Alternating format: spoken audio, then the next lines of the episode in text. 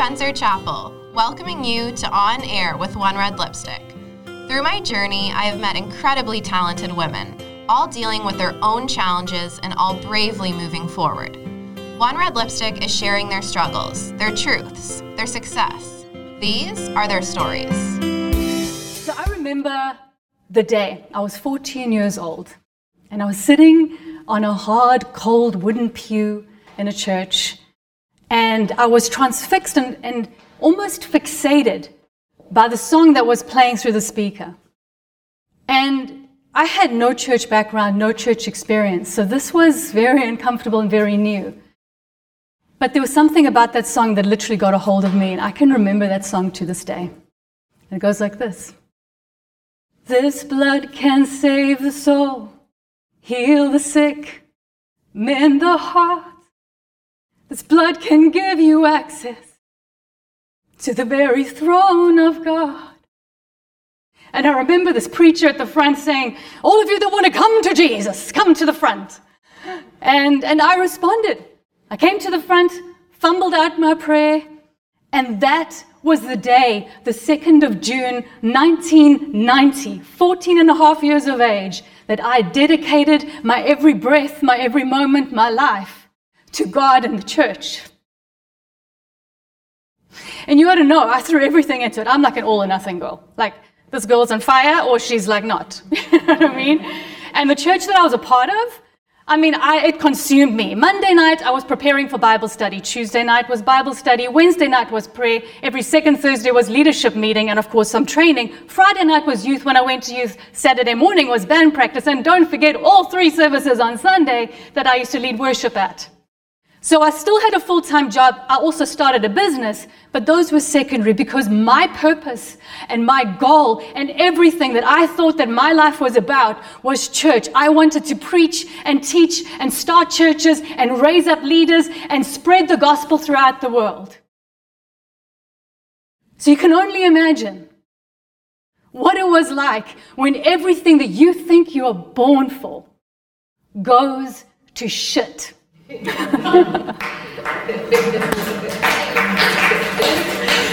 My entire, when your entire purpose in life falls apart.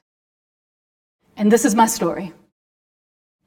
So I didn't know, like in the church circles that I was a part of, I didn't know that women were seen differently to men. We were given a little box. And as long as you stuck within that little box, you were, you were loved. And I remember a preacher's wife preaching one day and saying, Your role as a woman to minister to your husband is to warm his socks and cut his sandwiches into little squares. I should have clued in then, people. but here's the thing the moment you went out of that box, there was a harsh consequence. And here's the other problem I was born, I felt that I was destined for everything that was on the other side of those four walls. And so, year after year, I've learned how to say year, year after year, year after year. Finally, I got it. Um, painful experience after another.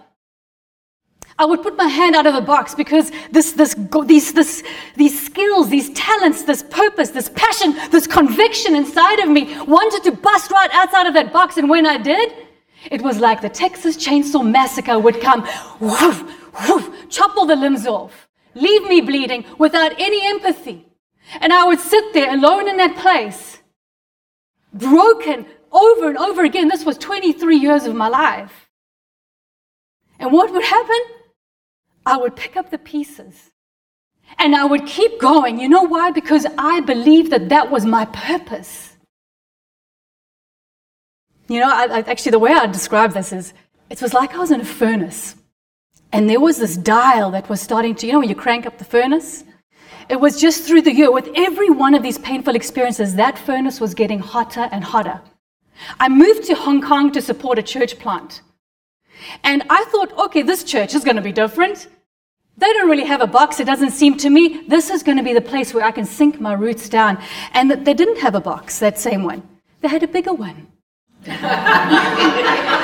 but with the bigger box came a harsher punishment. So I was preaching and I was ministering. I was going off to China, and as Trump would say, China.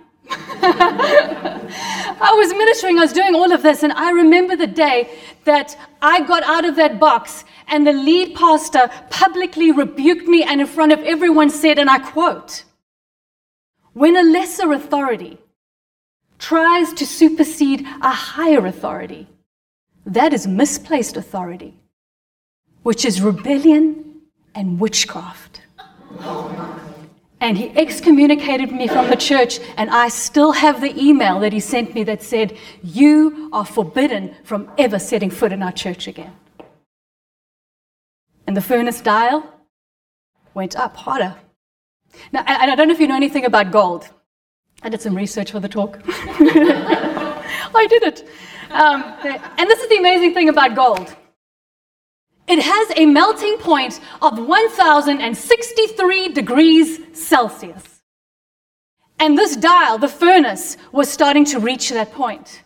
And I could feel everything inside of me starting to shake and, and, and just, I was questioning everything. I started questioning my theology, theology, questioning religion and the leadership and the structure and church and everything. But I was wrestling because this was what I'd given my whole life for. I'd left my family for. I moved to Canada in 2013. And I still remember the day when the dial turned and it clicked on 1063 degrees Celsius. And I heard inside of me an internal snap as I disconnected from God, from church, from religion, from my purpose, from everything that I felt called to. It, it just snapped. And I tried to sticky tape it up together, but I couldn't attach it again. I'd lost my conviction. And this gold that I'm referring to, all these talents and gifts, all of that that was my gold, that furnace had reached the point that it melted it all. It was just nothing. And I, I felt completely and utterly lost. I don't know if there's anyone here. I don't know if anyone else has ever experienced that. There we go. Where you've poured your life, maybe it's your kids, and they leave home. You know, with some of the stories of these ladies that have come up, I'm like, yep. You know, maybe it's a marriage that you invested in, or I don't know, put your money in and it was a Ponzi scheme and it's all gone. And you're sitting there and you're thinking, what is my purpose? What do I have left? And I was faced with one of two choices.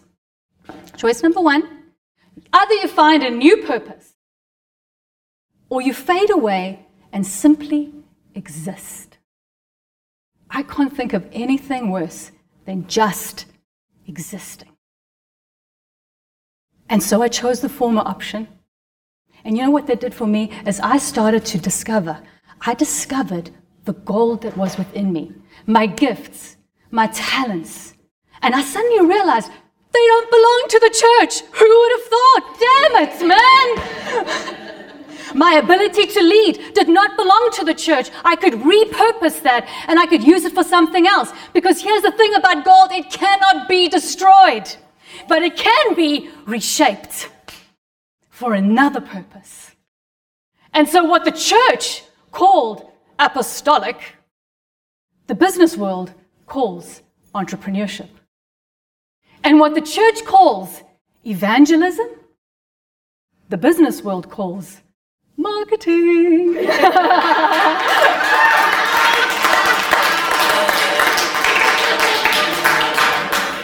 Sales and marketing. So here's the thing again about gold. When you reshape it, it doesn't lose its value or its worth. And I realized that my worth was not in my ministry, was not in the business that I started was not in anything else. What people tell me my worth is. My worth was solidly inside of me from the day I was frickin' born. Amen. yeah, guys, see that hand. and so, my encouragement to us today is no matter what you've gone through, no matter what furnace you go in, because there's going to be furnace after furnace, I'm sure it's life. You know, think of all those great women, men and women entrepreneurs. How many times they failed before they were successful at what they did? This Jeff Bezos, Amazon man, he failed and failed and failed and failed. But here's the thing gold is unstoppable. It is destined to succeed. So if your business fails, or your marriage fails, or the kids leave home, or whatever the heck happens to you, when you are ready, rediscover your gold and allow yourself to reshape it, to repurpose it for something else. And never, ever give up on it. Thanks for listening. We would love for you to check out oneredlipstick.com for our book, documentary, live events, and more. Connect with us at One Red Lipstick or hashtag One Red Lipstick.